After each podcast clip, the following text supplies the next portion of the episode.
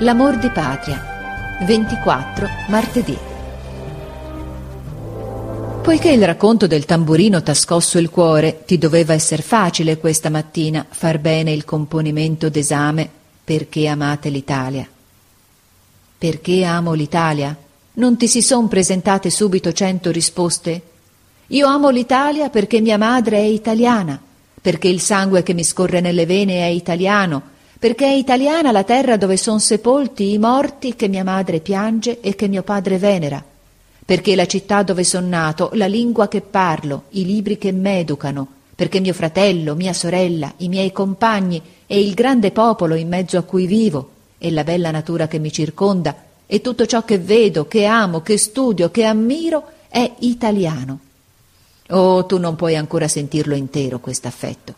Lo sentirai quando sarai un uomo, quando, ritornando da un viaggio lungo, dopo una lunga assenza, e affacciandoti una mattina al parapetto del bastimento, vedrai all'orizzonte le grandi montagne azzurre del tuo paese.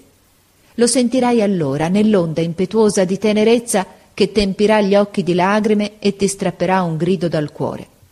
Lo sentirai in qualche grande città lontana, nell'impulso dell'anima che ti spingerà fra la folla sconosciuta verso un operaio sconosciuto dal quale avrai inteso, passandogli accanto, una parola della tua lingua. Lo sentirai nello sdegno doloroso e superbo che ti getterà il sangue alla fronte quando udrai ingiuriare il tuo paese dalla bocca d'uno straniero.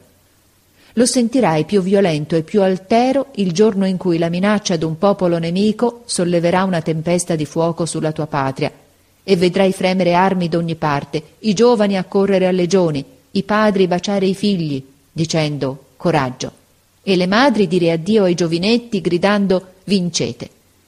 Lo sentirai come una gioia divina se avrai la fortuna di veder rientrare nella tua città i reggimenti diradati, stanchi, cenciosi, terribili, con lo splendore della vittoria negli occhi e le bandiere lacerate dalle palle, seguiti da un convoglio sterminato di valorosi che leveranno in alto le teste bendate e i moncherini in mezzo a una folla pazza che li coprirà di fiori, di benedizioni e di baci. Tu comprenderai allora l'amor di patria, sentirai la patria allora, Enrico. Ella è una così grande e sacra cosa che se un giorno io vedessi te tornar salvo da una battaglia combattuta per essa, salvo te che sei la carne e l'anima mia, e sapessi che hai conservato la vita perché ti sei nascosto alla morte, io tuo padre che t'accolgo con un grido di gioia quando torni dalla scuola, io t'accoglierei con un singhiozzo d'angoscia e non potrei amarti mai più e morirei con quel pugnale nel cuore. Tuo padre.